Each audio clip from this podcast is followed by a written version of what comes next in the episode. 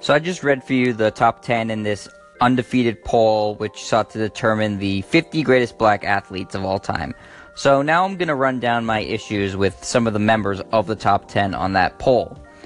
As far as Muhammad Ali, Jackie Robinson, and Michael Jordan being 1, 2, and 3, that's totally reasonable. They deserve it. Honestly, you could argue for any one of those guys to be number 1 on this poll.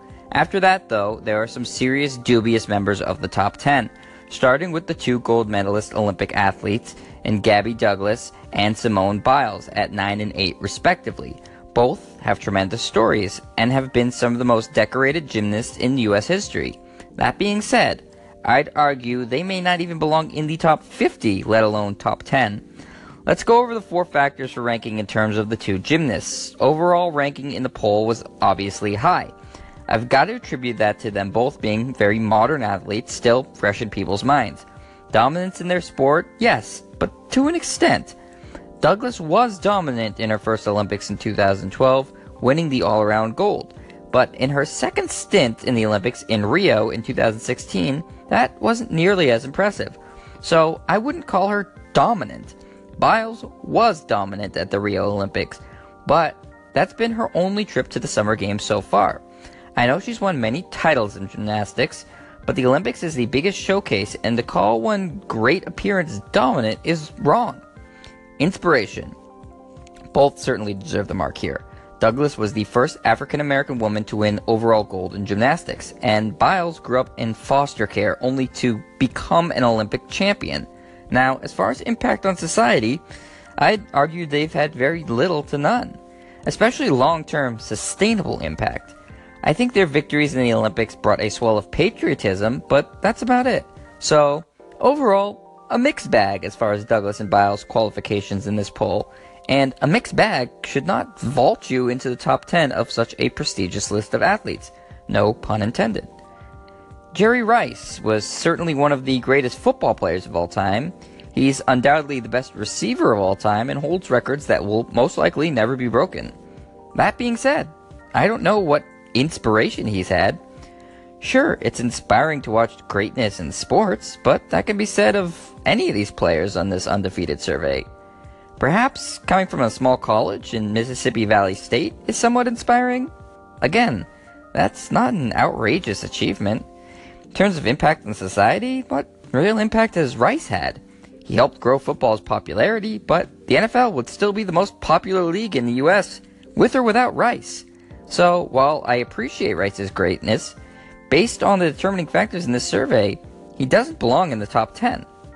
As far as my other issues in the top 10, I would say between Hank Aaron and Willie Mays, it's a virtual toss up. I do believe only one of these baseball legends deserved to sit in the top 10, and the other should be probably right outside of it. If I had to pick, I'd say Hank Aaron was the more deserving of the two.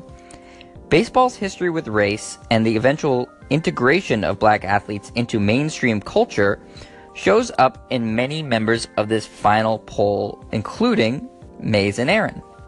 Both were examples of black athletes not only deserving to belong on the same field as whites, but proving to be superior players. The reason I have Aaron in the top 10 and Mays just outside is, in my estimation, Aaron's breaking of Babe Ruth's home run record was the second most significant event in American sports history, only to Jackie Robinson's breaking baseball's color barrier. So, as it stands, my top 10 would still keep Michael Jordan, Jackie Robinson, Muhammad Ali, Jesse Owens, Serena Williams, and Hank Aaron in it. That leaves four spots open, and in the next episode of the Sports Rundown, I'll tell you who I filled those spots with and why. I'm Jet Stryer, and this is your home for the best quick hitting sports news only on Anchor. Wrapping up what has turned into a much longer conversation than I initially thought, my final two athletes in the top 10 of the 50 greatest black athletes poll. It seems hard to think about now, but not all that long ago, most people considered Tiger Woods to be the greatest athlete of the 21st century. He has had a very public and very large fall from grace, but that shouldn't take away from what overall was one of the finest golf careers of all time.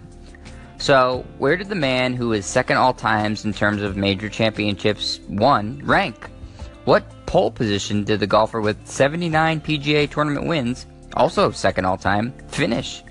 Well, he didn't.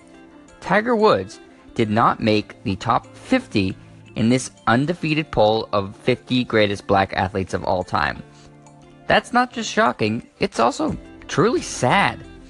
Woods may never win a tournament again, but as his career stands, he's probably the second greatest golfer of all times and went through a stretch where he was the most dominant athlete on the planet.